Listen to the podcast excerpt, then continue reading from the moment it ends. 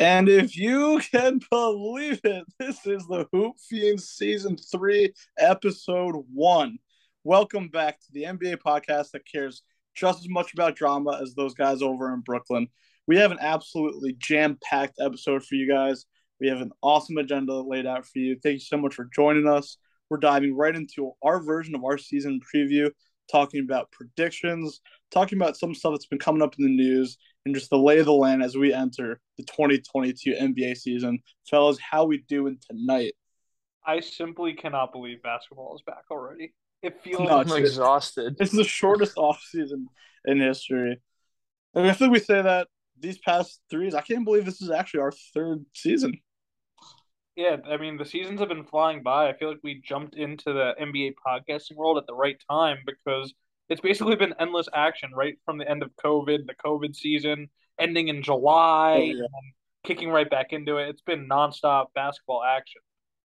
Hundred percent, especially this offseason too. I feel like we, there's borderline been enough material to cover because there's just been so much going on with players talking about things on media day, saying outrageous comments, talking about how James Harden just wants more attention for taking a smaller deal. We can hear the cries, we can hear the ambulance in Philadelphia all the way here in North Jersey. It's ridiculous. But you, you, you wanted to save it until we were right at the precipice, right before the season started.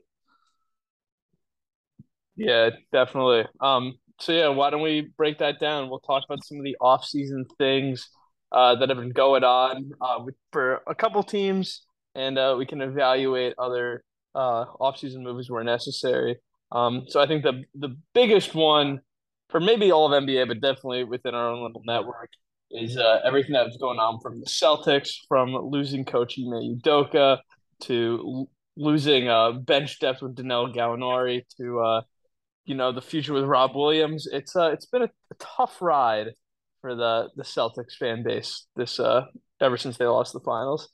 Yeah, I think uh like you said, coming off that finals loss, I think one of your parting thoughts uh of losing was that you know what, we're in great shape. We'll be back next year, maybe even with a better team. Like this was just this is only the beginning.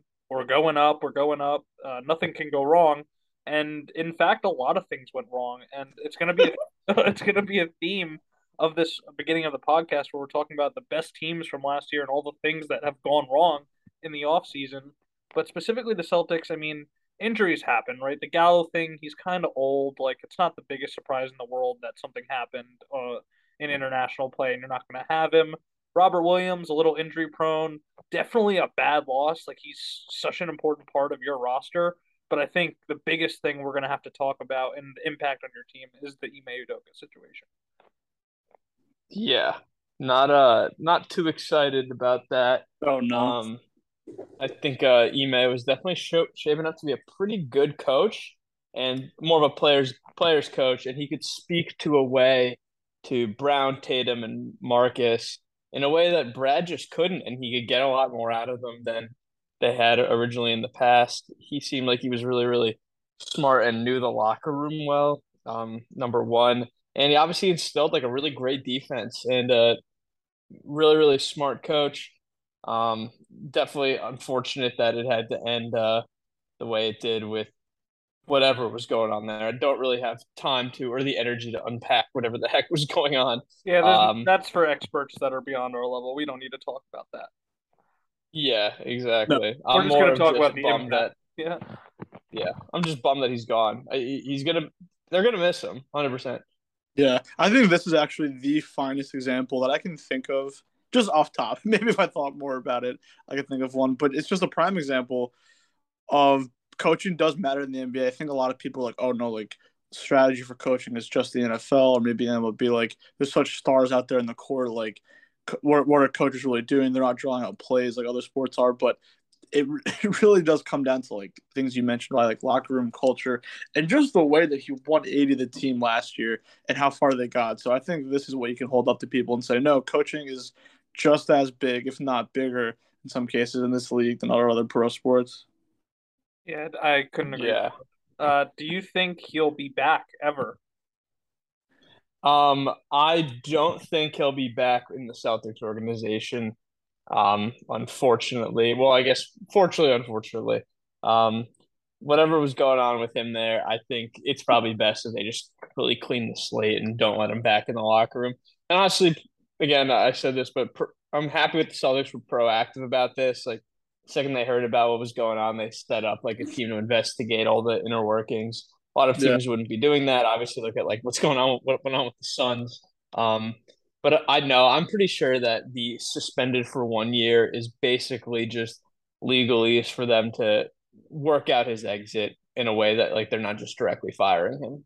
But yeah, I would be surprised if he ever coaches a game in Boston again. Yeah, I agree. And uh, you kind of brought up the Suns. We're definitely going to get into them in a moment. Uh, but before we do, I guess I just kind of want to talk to you about like uh, both you and John, obviously, the impact we think it's going to have on the court. Do we think the Celtics are going to be the same level Eastern Conference threat without Ime? I mean, to be honest, you could probably speak better to this. I don't even know who's coaching for them. No clue. like, what what's the impact going to be on the court? His name is Joe Mazzulla who's uh, been an assistant coach with them for I think like four years now. So he's been around, um, which yeah. means that like they yeah, definitely picked him. It just sucks they don't have Hardy because I feel like if they still had Hardy before losing him to the horrible Jazz, time. Yeah, it's like awful timing. They could have just called him up and be like, "All right, you're our new coach." Yeah, no, definitely. Um, so he definitely has. He's been there in, in like the Stevens administration too. So Brad picked him for a reason. He thinks he can probably handle the job. I'm just more curious as to how what his relationship is with the players because I don't know. I mean, he's been there since 2019, so that's like after Tatum and Jaylen have uh, were already been drafted. Obviously, Smart had been there, so a lot of these guys had already been there by the time he like took some uh took a spot in the with the team. So I wonder what his rapport with, is with everybody, and uh, I think that's going to be the number one thing I'm going to be watching in the next coming weeks. Um, in terms of how they're gonna do this act this season, again, like I don't know, it's a little bit of a toss up. I think losing Danilo actually does hurt them a little bit. And it's not like Danilo was gonna play a lot, but um, you know, like he provides a depth and like some shooting in a way that um, you know, Blake Griffin doesn't. Who they were trying to replace him with. Oh. So uh, I'm I'm nervous. How do you? Yeah, I think I have, to, I have, to, be in the same boat of just being really skeptical. I think last year they really overperformed. Maybe not even overperformed. They've been at that point for a while in the in the in the Eastern Conference. They've been primed for a big finals run, but they overcame a huge uphill battle after the way that that season kicked off for them. So to ask them to do it pretty much two years in a row, when you're just like handicapped from the get go, you have so many question marks just on the coaching front to see what kind of a job he can do to these guys that have been such a tight unit for a long time. Trust him, a new attitude because every coach brings their own style of things. But also, you do have those other question marks with what's Gallo going to be like when he comes back to play. I hate to see Rob Williams having another surgery so soon. That is an ugly thing to see happen. So it's tough to be confident to say finals appearance again when you're just kind of set back. But again, too, I don't think that you should be thinking that you're a playing team by any means. I think you still have, at the end of the day, this core group of people with a huge addition of just a really steady point guard in Malcolm Brogdon. So it's definitely just if there is enthusiasm, it's hesitant.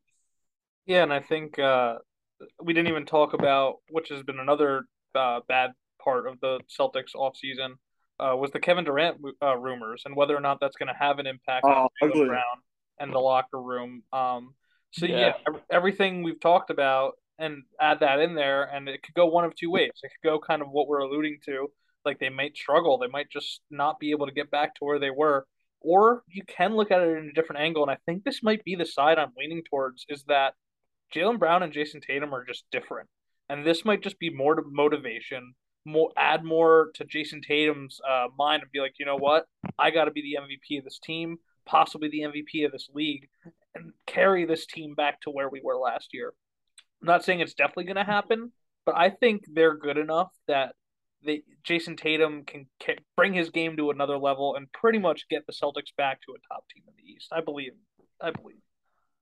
Yeah, no, I'm I'm totally with you, and like just listening to like how him and Jaylen Brown were talking during media day, it seems that they know that they're they seem locked in more in on like a new level now than they were only a few years ago, right? Not I think many, they know. not many players would be able to do that, but I think they can. I- No, yeah. I, I think I think Tatum especially knows the weight that's going to be put on his shoulders. Especially, uh, I think he got a lot of deserved slack in the uh, the last couple of games in the finals where he just didn't play well and kind of disappeared. Um, so it's definitely gonna be on him to big to step up. And I, again, I totally feel like this team can do it. I, I'm I'm not as negative as like as you, John. I think that they still are like one of the top teams in the East.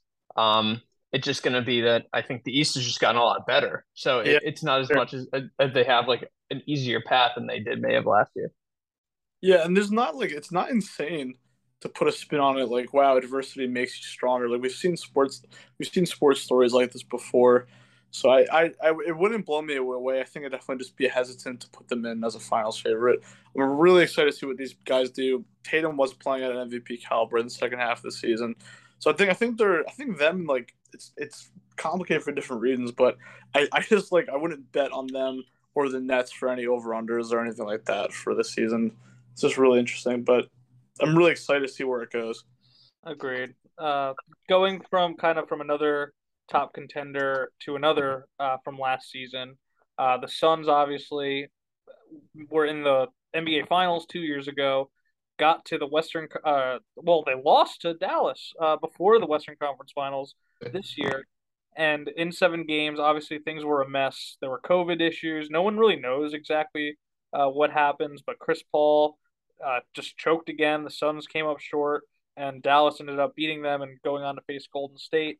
And this offseason honestly brought more questions to the Suns. Um, obviously, we had a lot uh, with the team sale and Sarver and what was going on there.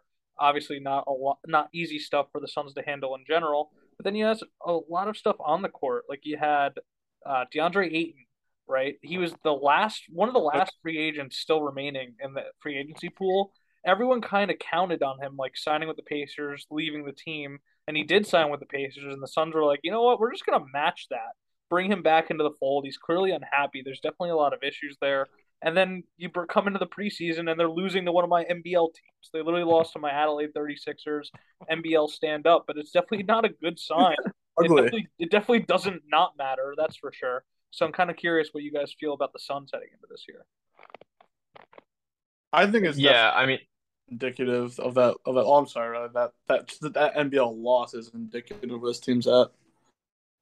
Yeah, I agree. I, I think they have much more worrying baggage than uh, Boston does going into the season because I think, unlike Boston, their big red flag this year is locker room rapport and how does Ayton fit in with the hierarchy of not only just like the play style, but his relationship with uh, Williams and his Turner's relationship with Booker and Chris Paul.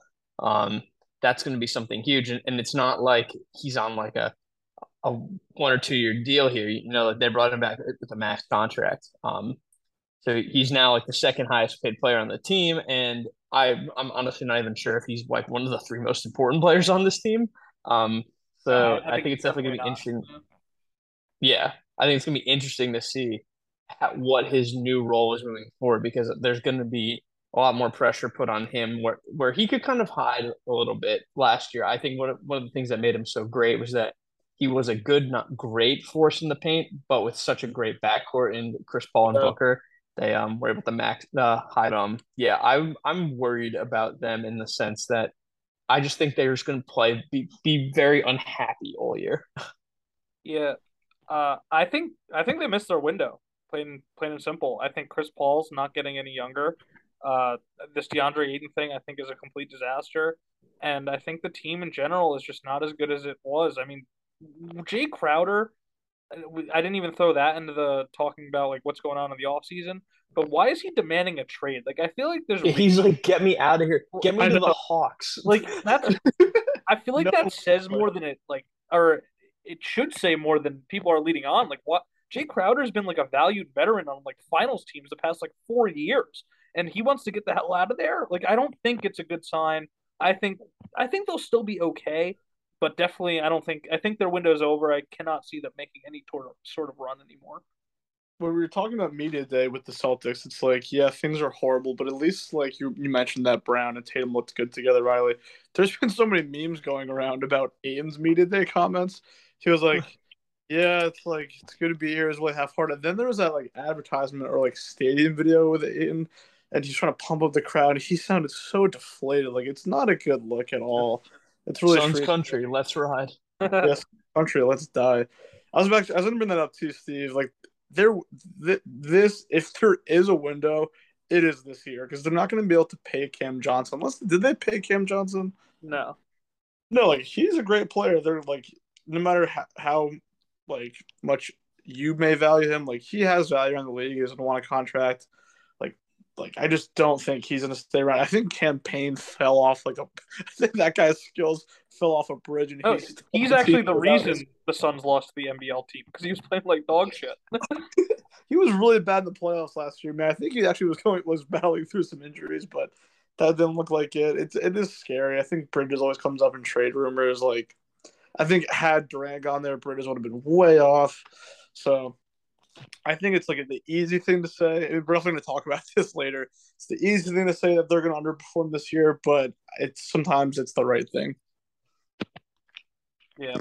Anything else to say about Suns, or shall we move on? Well, definitely yeah, I mean, I, I. I, I, definitely think it's fun to like be smoking the Suns pack though, because I definitely think in the playoffs last year, people really, really got sick of them and Booker, and Booker's now kind of like a villain turn. So it'll be crazy to see how this team responds to that. And again, especially if they start playing a little bit more mediocre, just how this team reacts yeah. to like everything going on. Well, the, what I would have said in the past is the one thing they got going for him is they have great coaching, but like as much as I love him, I feel like he's kind of I don't know if he lo- I don't want to say lost the locker room, but Monty like his relationship with DeAndre is a mess, as we already highlighted. I mean, like I said, Chris Paul's not getting older, and how he manages that's going to be interesting because he doesn't really have a backup point guard. They lost a lot of depth. If Jay Crowder is not going to be playing, I think I think it's going to be fun to watch, and I think it's going to be a disaster. But that's that'll be fun to watch. So. I know we said I know, I know we said we were done with this like five minutes ago, but last thing on the Suns, I just want to say, who fiends stand up? We were so out on this team in the in our first inaugural season when they went to the finals. We're just like, I just don't know. We don't trust them. But biggest thing is like we they are not fun, and God are they not fun. I love those memes that go around. It's like when the Suns beat the Magic in like the twentieth game of the season, and they're like working out in the locker room. They they just had that attitude that they've won something since the start, and they ain't won shit. yeah, we're done. Hoop Fiends officially off the Suns. Maybe like a fifth seed this year. That's what I'll give them. I don't know. Yeah, that's fair. that's my ultimate prediction. Um, last team that we definitely need to talk about, and where I kind of want to close things out with some off-season news. Um, obviously, the former NBA champs, my Golden State Warriors. Uh, their offseason was going relatively smoothly. I mean, you had James Wiseman coming back. You had, I mean, you lost Otto Porter, but you have Moody, you have Kuminga.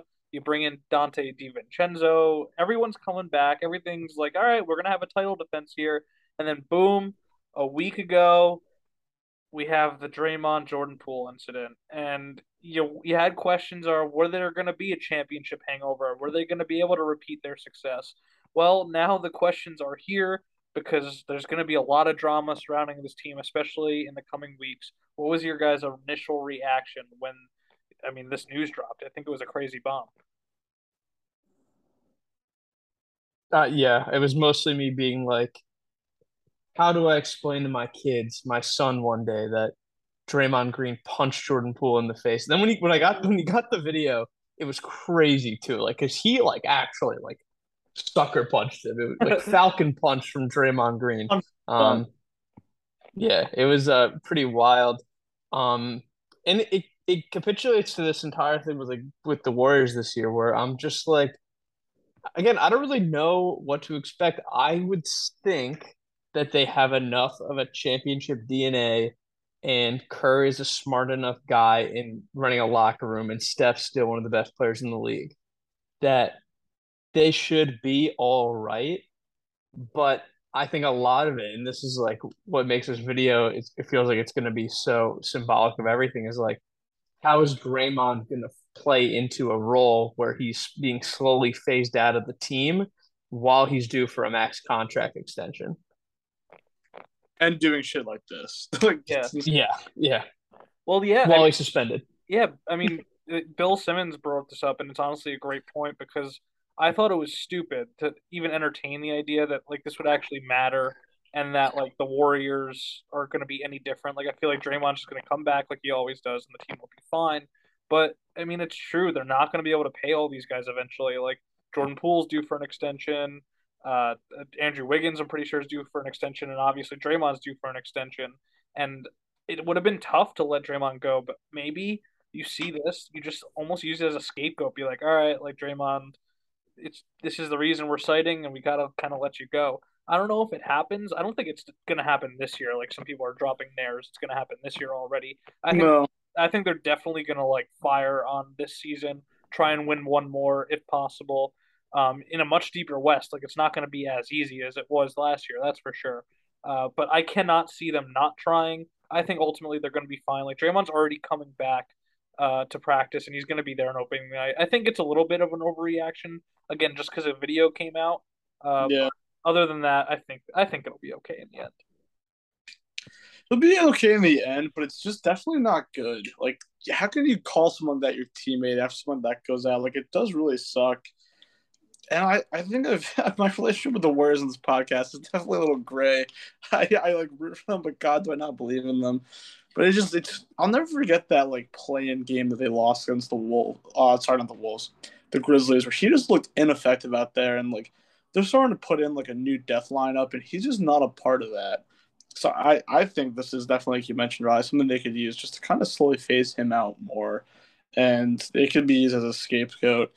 It doesn't it does make you think of a lot of other things like what's going on in the locker room, just how strong is their culture. We are going to see they're going to be if they weren't going to be fun to see how they deal with the finals hangover now, they're going to be really exciting to see. Yeah, it's definitely going to be a storyline to follow uh, very early on for sure. But I mean, I don't even think it's that, right? But I don't think I have them as on the top of my list as like most likely to win the NBA championship this year. I just think the NBA is going to be deeper this year. I'm not like chalking up like, oh, So, like- team chemistry issues. It's going to be tough. Like I just think it's in general going to be tough. Yeah. Um, and the one thing I do think as a plus to them, and I think Steve, you could definitely speak to this more. Feel free.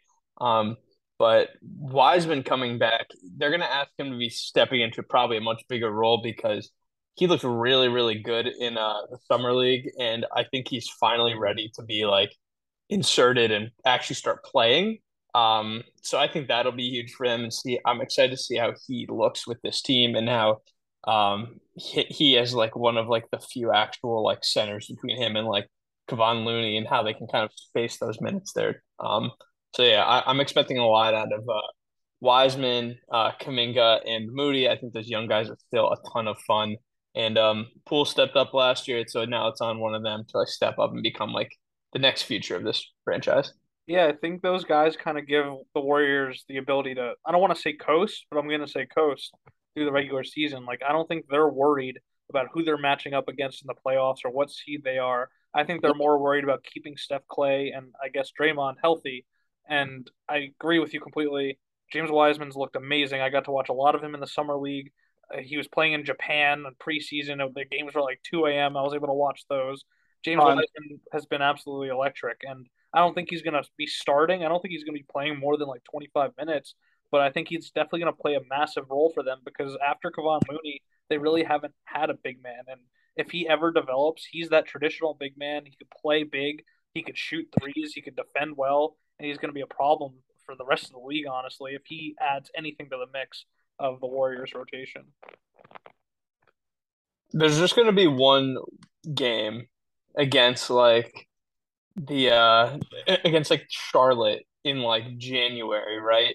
When like Golden State, they're like they know they're they're gonna rest like Steph, Draymond, and Clay, and it's gonna be like a lineup of like Jordan Poole, Moses Moody, Jonathan Kuminga, James Wiseman, and like Wiggins, and like that's the game I'm really looking forward to like tuning into on League Yeah. Pass. Is like seeing how all these young guys look when they're giving more and more roles because I think that's what Kerr's gonna do, right? Like give them more as many opportunities as they can to like play, like, and that's what you're saying, like not coast, but like get these guys opportunities to play without the, the nucleus there to see Yeah. how they look come playoff Yeah, it'll be a load management day where all Steph, uh, Clay, and Draymond all sit, and Kuminga, Wiseman, and Moody are all going to move into the lineup, and it's going to be awesome. Probably they're going to play with Wiggins, they're going to play with Looney, and then it's going to be they might lose, but it's definitely going to be fun to see.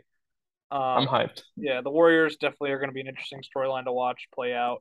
Uh, definitely, specifically in the beginning of the year, but all throughout. Before we move on from them, though, I do hypothetical for you guys. Obviously, um, there was a lot of controversy over the video of Draymond leaking and getting uh, exposed to the public.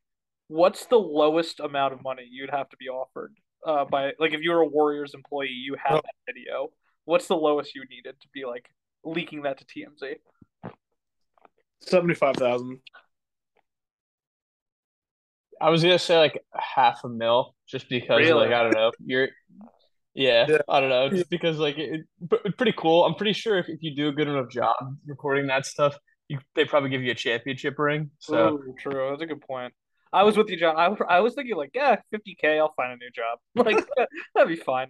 Or Well, else so I, I hate to be annoying. Like in this scenario, do they find out it's me? Will I get in trouble? oh yeah, Oh yeah, then then I'm back up to really high because I think I, mean, I think you're gonna get blackballed out of the NBA. Well, yeah, I was- you're I was not getting a job again. or what, what if they just like offer me like, hey, like we'll give you like 200k to release this video to us, whatever. What if I just like went to Steve Kerr and was like, yo, like TMZ's offering me 200k to release this video. Uh, make me an assistant coach, or I'm releasing it. now we're blackmailing Steve. yeah, I'm just, and then the next day they're like, Well, Steven, think of it. If you're just like, I think if you're just on like an NBA like, if, like if you're employed by an NBA team, you must like have a pretty great salary in the first place. So why not? Yeah, what is this guy doing? Like, come on, the, talk about what's going on in your life. Why are you doing stuff like this? Yeah, that's It did make everything way worse. No, it definitely did. Um, but yeah, I don't know if if it's breaking that I'm I've been hired as a Warriors assistant coach in the next couple of days, you'll know why. And the pod just ends, or it's just another Riley Morgan show. yeah. No- All right, so kind of moving on now to some general like off-season takes. Um, did you guys have any uh, besides the teams that we've already talked about? Any off seasons by any teams that stood out to you in a bad or a good way? Riley, you can go first if you had one. Uh, in a good way, as much as I hate to admit it, uh, Philly. I think Philly got a lot better. Um, I think like getting PJ Tucker in there. I mean, we always make fun of him, but um, these are the kind of playoff guys that need to kind of like bolster this crew around them. Harden again, like you can take his words with Hey, a grain of salt. I'm sorry, I'm just gonna I'm gonna interrupt you and pause you. I just want to commend you for saying good things about PJ Tucker. Uh, over the over a year, I feel like you've grown to accept the goodness of PJ Tucker. So good on you. Well, he yeah, I mean, he's a playoff body, you know, like he's not, he's not. You're not going to be throwing out, you know, Danuel House. No, I, it's I, gonna be agree PJ with you. I'm Tucker. just I'm just proud of you. I'm proud of you to finally can't admit it. quantify what he does. He just like scared. He just puts the fear of God into the opponents out there. I think you were just blinded a Yeah. bit by heat culture, but you realize like you know what, this guy's not that bad. Yeah, I was blinded by Heat culture and the fact that Durant was averaging like 47 against him. That's But um, But yeah, continue. Sorry. uh, yeah, but I, I think they got a lot better. They're bolstering their their bench depth. Uh, with like obviously bringing in Tucker, bringing in uh, Harrell. I know I already mentioned Danuel House. Um, they got all these those guys back.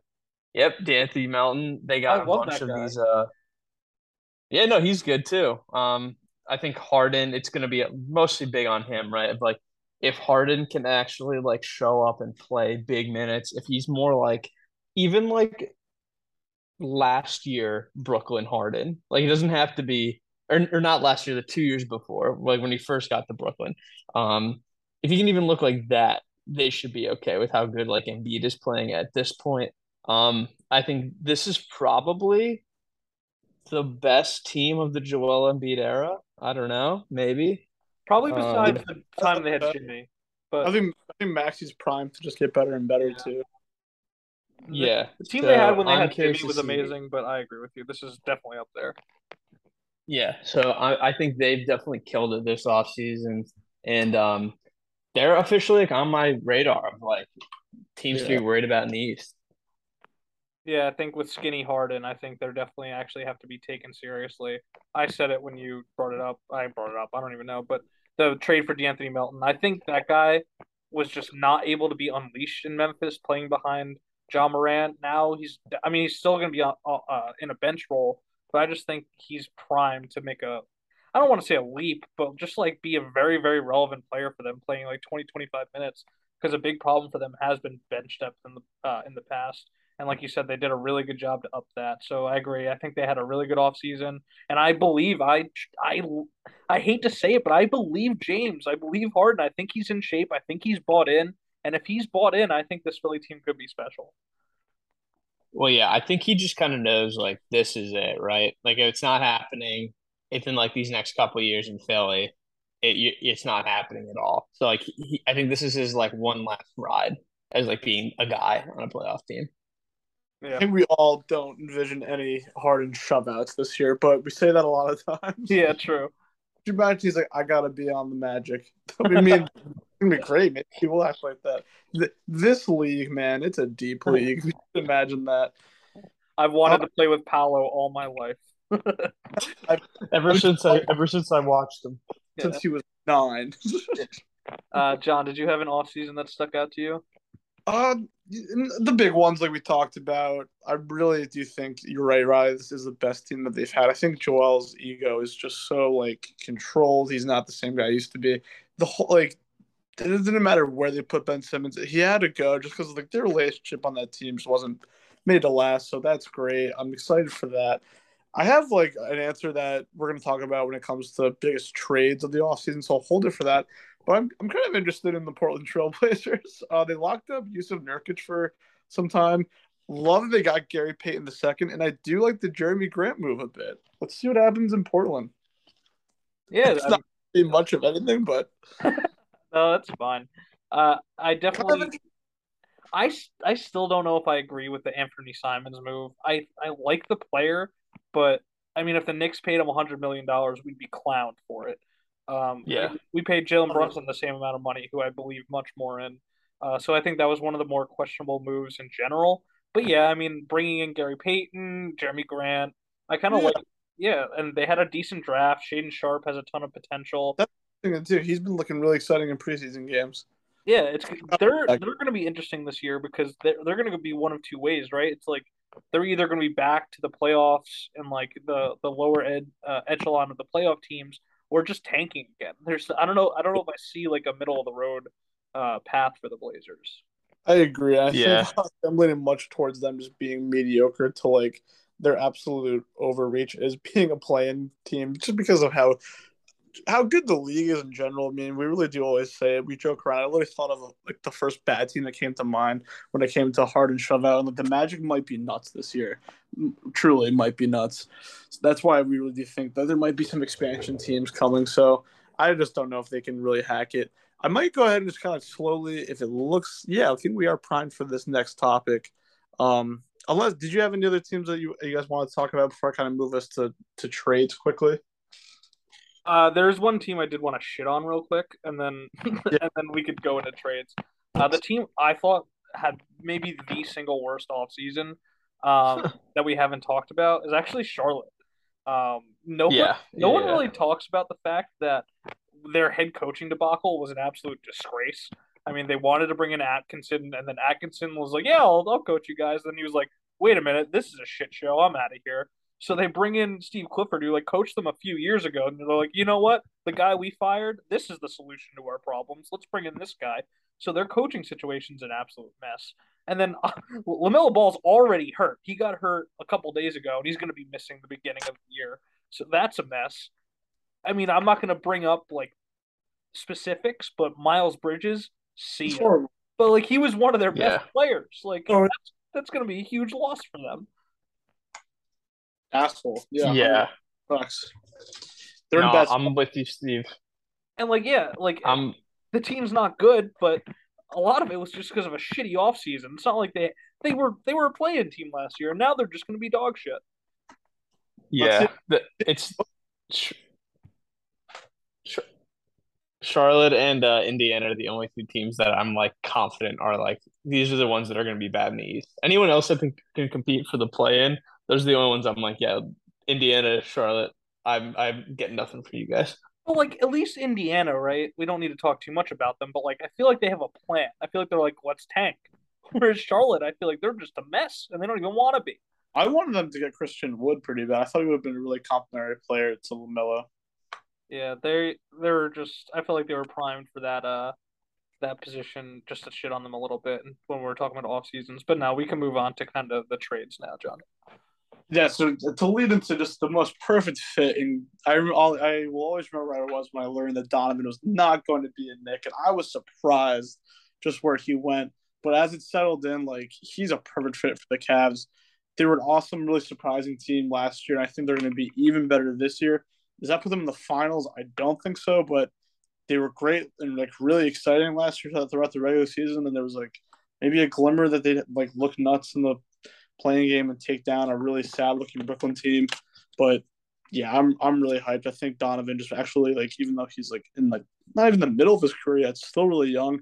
He's just gonna bring such a level of leadership and like kind of like a veteran presence to this really well put together team that even though they're full of kids, like they play like professionals. I think just like him, Garland, and Mobley are going to mesh together so well. And uh, Ricky Rubio. Yeah, no. I couldn't speak more highly about the Cavs if I wanted to. I could speak about them all day and how much I love that team and that organization. You brought up Rubio. He was so big for the leap they made last year, and when he got hurt, that made it had such an impact, and they were never the same team after that.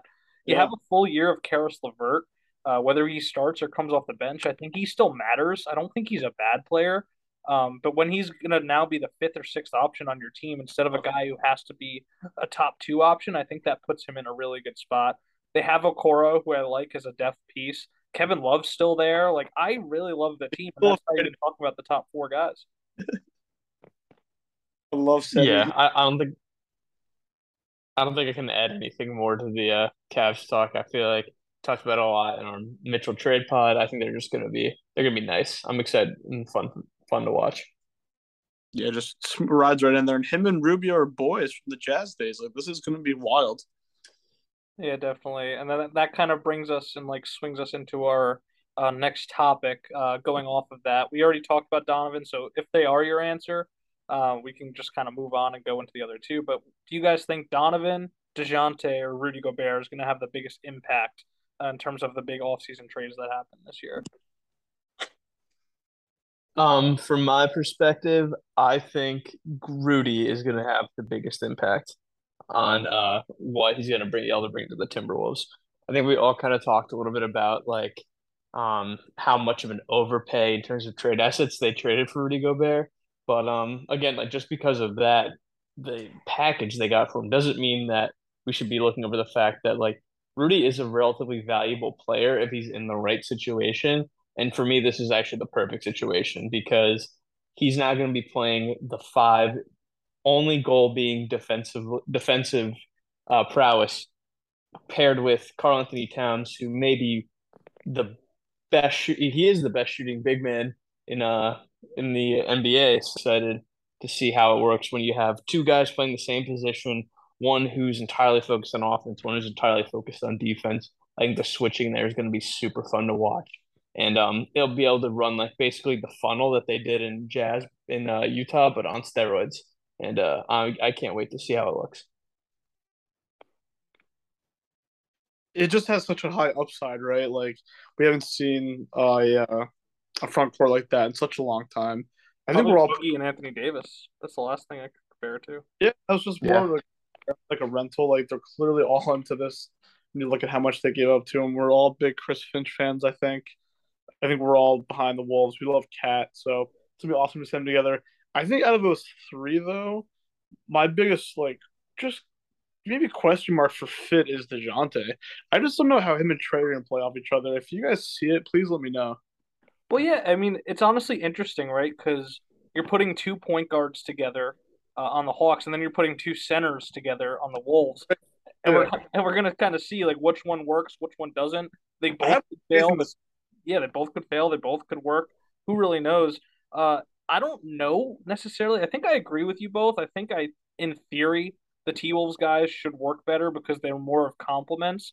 Whereas I feel like Trae and Dejounte both work better with the ball in their hands. We, I mean, we haven't seen Trae play off the ball before in his career. I think he'll be able to do it, but I think part of like the best qualities in his game was that he would average basically like 30 and 10, shooting great from the field, shooting great from the free throw, and dominate games that way. And taking the ball out of his hands and putting it into Dejounte's a lot, who need also averages a lot of assists. It's just I think that one has is going to be harder to mesh than the T Wolves guys.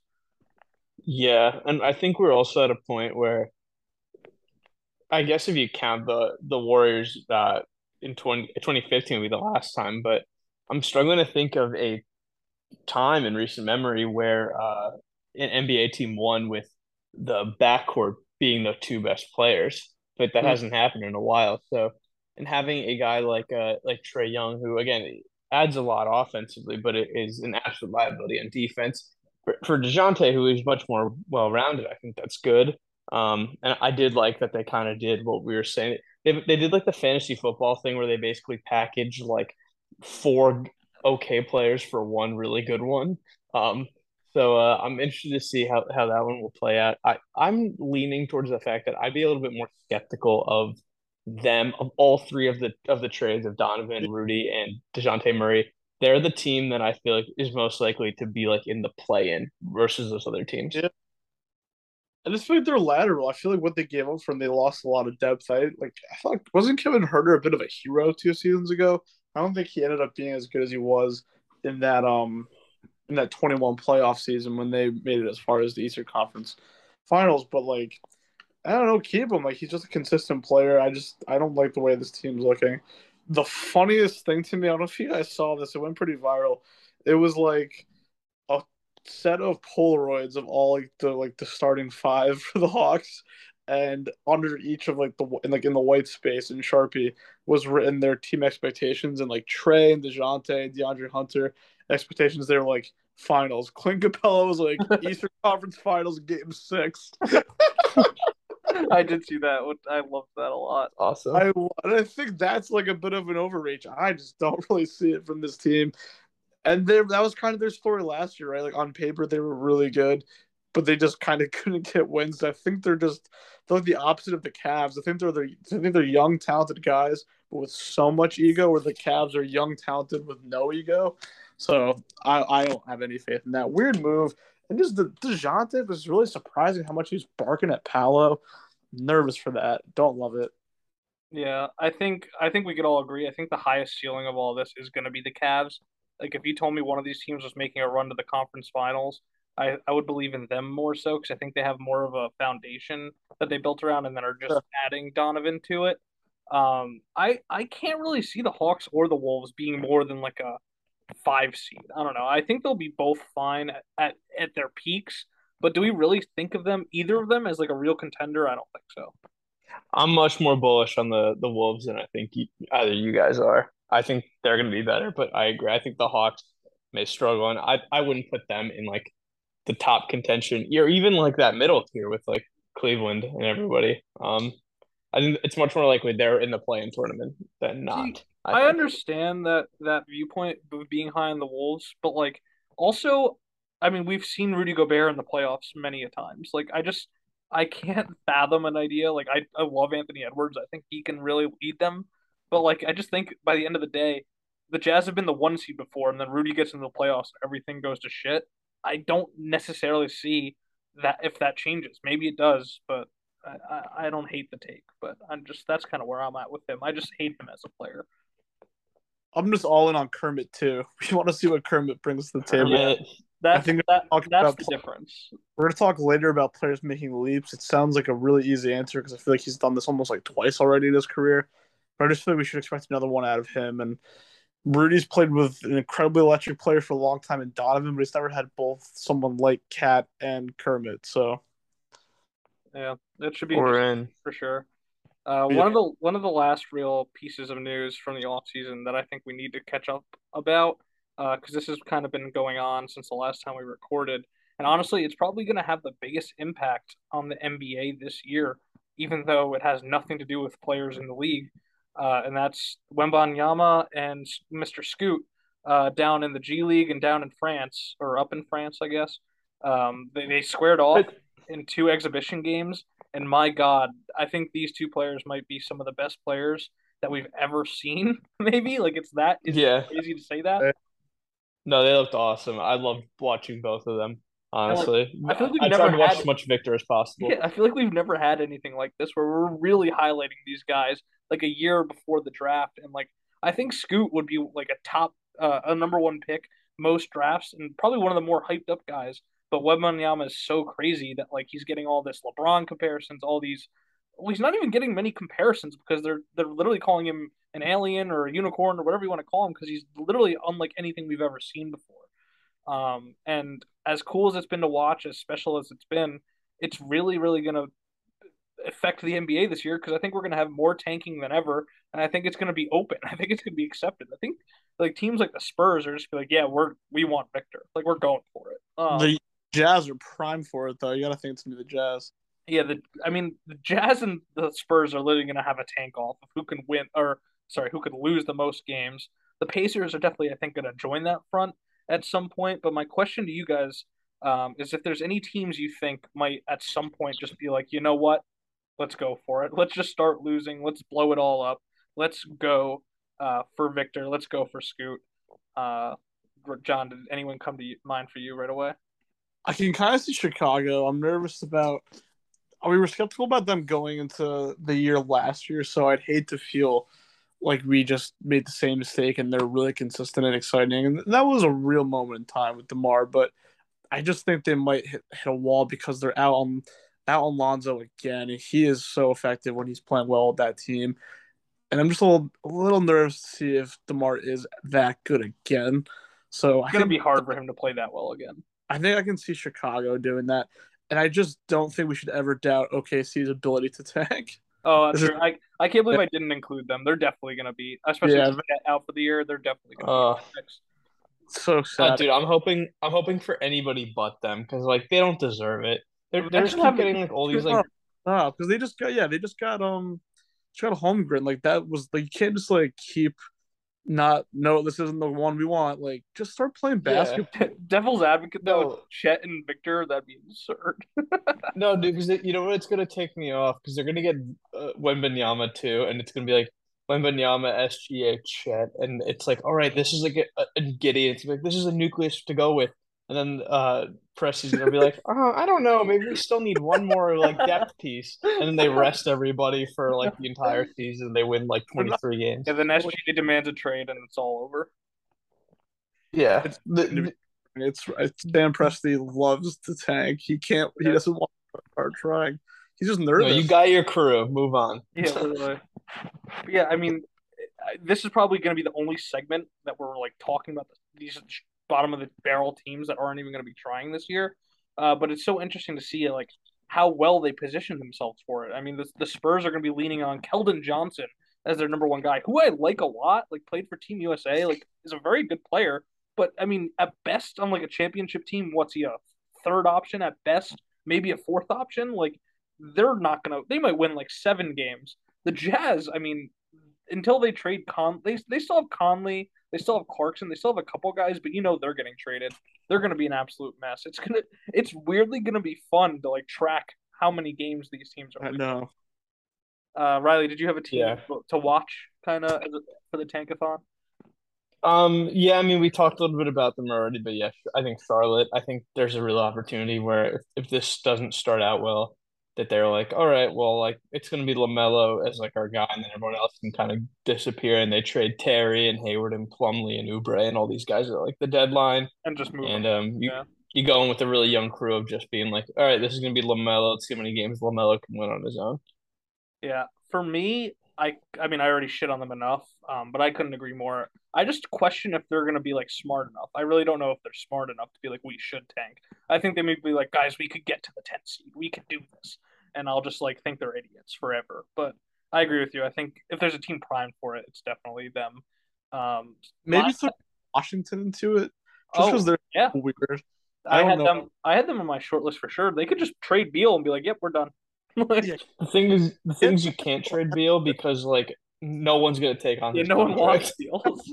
You're right. they they might be forced against tanking because they can't get rid of their star. I, I watched a clip of him on Old Man and the Three, JJ Redick's podcast, and like he was talking about how he wants to win with Washington and that contract, and he was just like doing it through his teeth. I'm just, you do this, Brad? I, no, the, the, their only hope for that would be like if Bradley Beal had like a thing that Dame had last year where he just like goes away in like yeah. mid November and just never comes back and everyone kind of just forgets they exist. He, he's just like, oh, okay, well, I'm gonna just disappear, go watch, uh, go play some 2K for a few months. Let me know when you need me.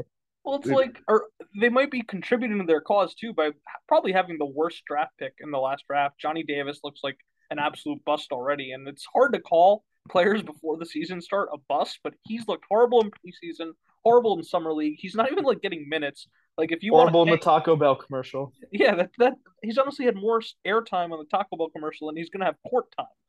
Uh, if you want to tank, having a horrible draft pick the year before it definitely helps. Um, my pick too we we already kind of touched on them in terms of their mediocrity.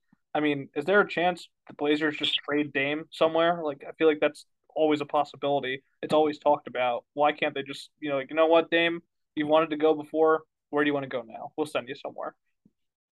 I don't know. I think that guy's name Portland. I read an article today about how much he like. He just really, if he leaves, it's just nuts. It's. But this isn't. Goes, this isn't him. Goes, this is goes on. Yeah, I guess it's like them. They should move him. That's what I'm saying. Like, I don't think Dame's gonna leave on his own. But do the Blazers finally go? all right, it's time. We want to tank. See ya. He's a pretty tough contract too, though. I think teams would bite on him though more so than Beal. But I agree. Great piece though than than Beal at this point. Yeah, but yeah, it should be interesting to see how all that plays out. I can't believe we have this. Like, I think we, we all knew about Victor, but I think once they start playing those games, we realize how good these two guys are. Yeah, it's it's like it's. I think it's up there with Zion. Right. I think it's way past Zion, which is crazy because Zion was very hyped up. But in my uh, time of being an NBA fan, I don't think there's been anything like this, especially because no, it... with the new lottery format, like the the um like it, you don't know if you're gonna get like a one, two, or three. Having a fallback option of oh we got two, we can still get Scoot. It just promotes tanking more. It's like oh like oh well maybe we can still get two. Yeah, it, it reminds me much more of like the Trevor Lawrence like sweepstakes yeah. a few years ago in the NFL of it just being like, well, this guy's this guy's like the clear number one. Like anyone who gets there is going to get him. And so, and all the all the while, you had like the build up for him for the past like two two years, being like, who's going to be bad enough to get Trevor? Yeah, literally. All right, but yeah, it, that I think is going to be an interesting storyline to kind of watch play out uh, throughout the year. Um, before we close out the pod with a few predictions, uh, kind of wanted to go rapid fire with you guys. We can fly through this. Um, it's kind of a little segment I'm calling "Remember Me." Um, there's actually a lot of guys uh, in the NBA stratosphere that are coming back this year who we really haven't seen play basketball in a really long time. Some for contenders, some for middle of the road teams. But I'm kind of curious, quick takes on what you guys think uh, these guys are going to impact their teams, on if those teams are going to be able to make a run with them and whatnot. So uh, I think the most important one and the most uh, interesting storyline throughout the offseason has been the return of Zion. Is he in shape? Is he ready to play some basketball? Uh, John, did you think the Pelicans are going to be able to make a leap this year, adding Zion to their already pretty stacked roster? For this team, it's going to be like drafting like a like a top like a top pick again, just with how much they've changed since the last time Zion played with them. Remember when they were getting really exciting, like heading into the playoffs last year, and even during, like, what if like Zion's ready?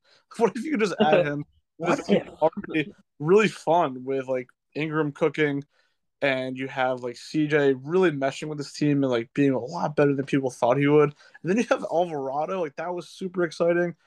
And a lot of people, someone that we know very well and listen to all throughout the week, loves Herb Jones. I don't know. Have a lot of stock at Herb Jones Island. people love Herb Jones.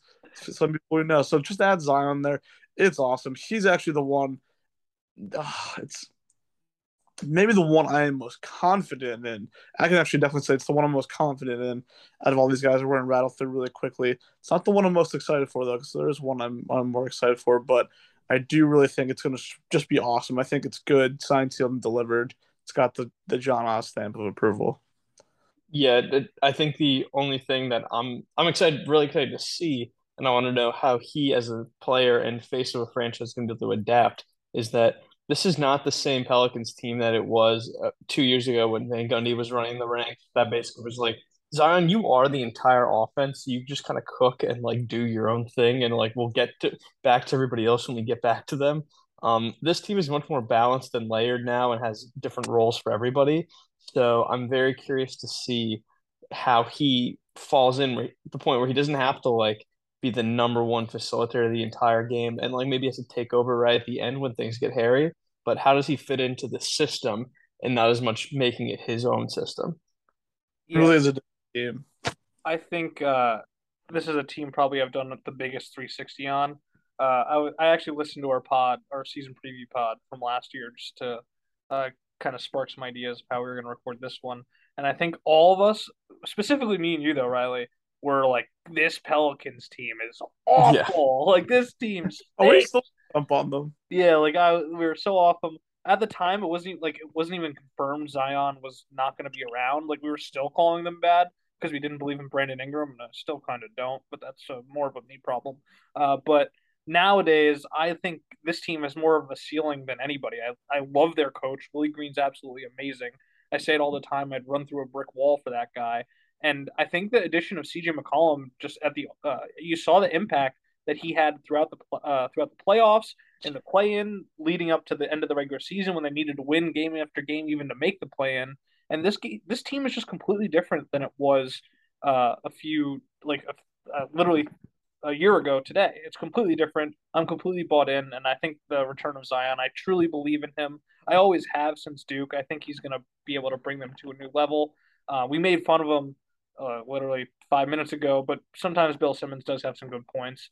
It'll be interesting to see how this team functions without a real point guard, though. I mean, we saw it with the Celtics a little bit in the past, where they have Jaylen Brown, they have Jayson Tatum, they have all these guys who could eat, but they just don't have somebody who can like set them up and give them the ball. Um, so I just hope that won't be an issue. I think they'll be fine either way, but I'm really excited for the Pelicans.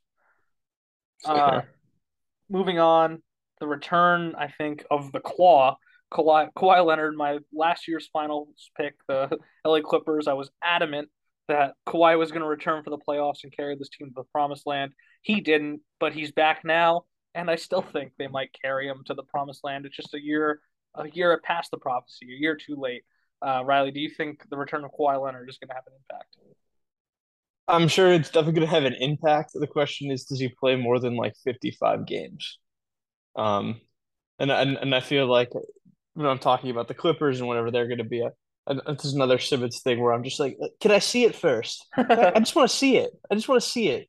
Huge. Um, because uh, yeah, I don't really know what it's gonna what they're gonna be, but I I do know that he'll be balling out because I think people forget that like in the playoffs in 2021 before he tore his ACL, he looked like he was the best player in the NBA, and, and I don't mean that hyperbolically. Like he looked just like an absolute stud and was just tearing through teams. Um, so if he can return to that form, then I think it's going to be very very fun to watch. Yeah, for Kawhi myself, I feel I'm the same exact boat. This is not going to be too exciting of a uh, of a classic Skip Bayless Stephen Nash showdown. I don't really have too much to contrast. I, I think it could be insane because yeah, that playoff run, he could just get that mid range jumper like and he had that shot anytime he wanted to. When he's on, he's on. But is it just like the law of averages where he's just like been gone for so long? He's like, time to go win a title. Like I just that's what on. He's like, yeah, I should go do it. Like it's just so bizarre. You really can't go ahead and guess for anything. I feel like this team almost has to be perfect. It is a perfect team. Like I think they have a lot of depth. Like their best nine when it gets really nitty gritty in the playoffs might be really great. I think they even have some really exciting young guys and Terrence Mann. But I think everyone has to be playing to their utmost for it to kind of work. Like they don't really have much room for variables is what freaks me out. So just a little little question mark behind that.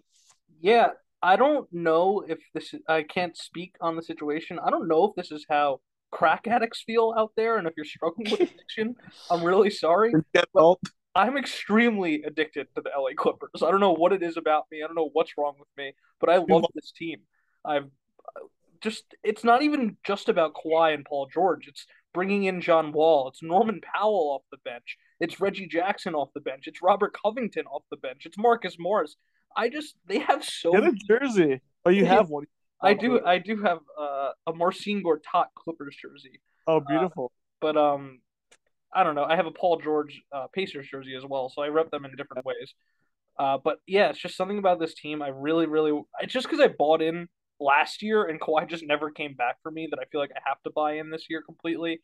Um, as long as they stay healthy, I agree. He might only play like 40 to 50 games in the regular season, but I think once the postseason comes along, yeah, the Clippers have a little, and uh, uh, what's the word? They have a little cloud around them as chokers a little bit, but I think this year could be different. I don't know. I really bought in um, and excited to see kind of how that team gels because on paper they're probably one of the most talented teams in the NBA.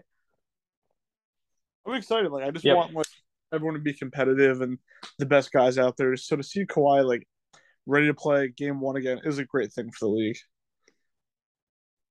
All right. Um, and again, remember me. Uh, remember the Nikola Jokic, our back-to-back MVP usually wasn't supposed to be doing this all alone. He has a two guys named Jamal Murray and Michael Porter Jr.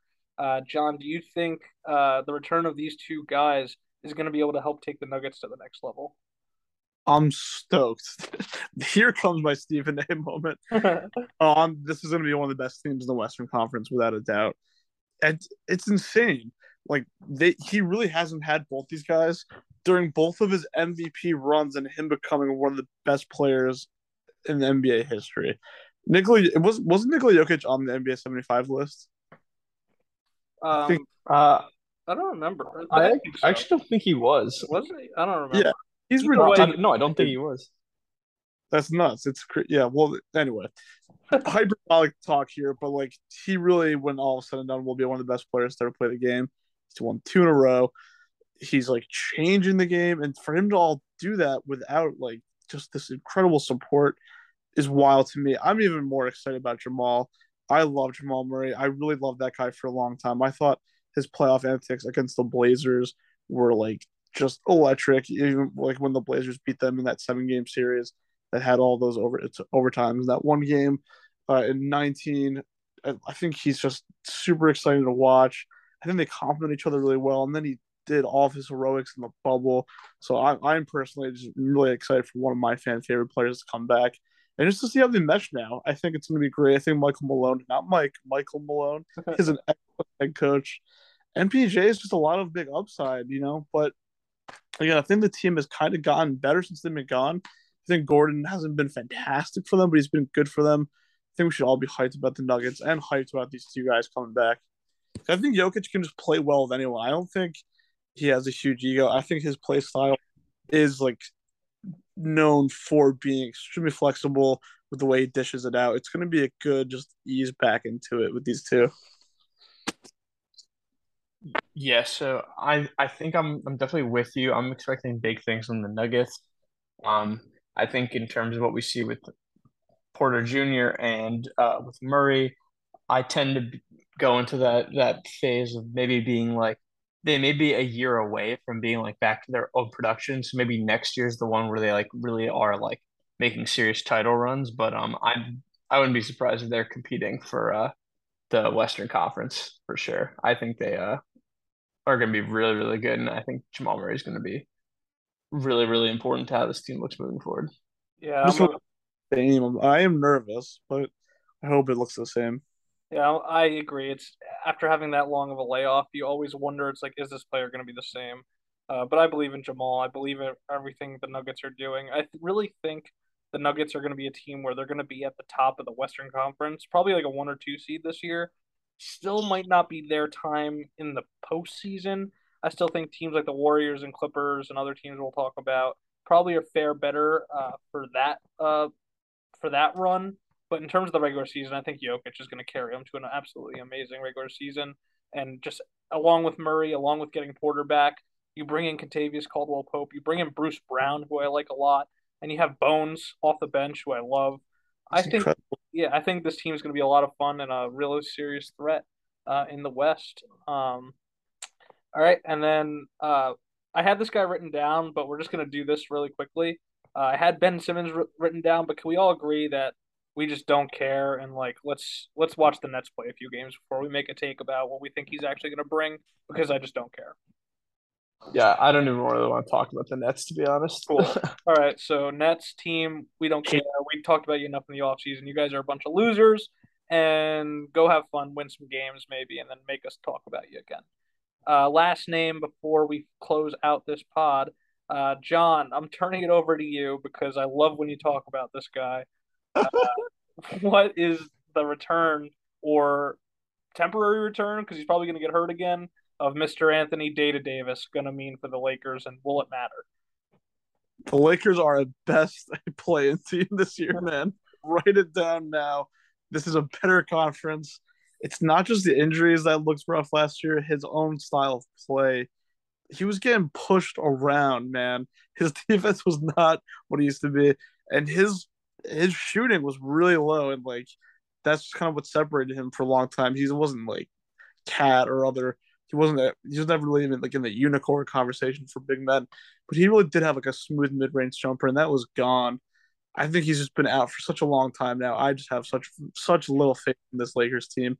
And I think the whole thing that rested upon LeBron going to the Lakers and this being like a thing where they could win like multiple championships was him playing at an MVP caliber and looking excellent. And we have not seen that since the first year. So I'm out on the Lakers out. Yeah, I mean H T out on the Lakers.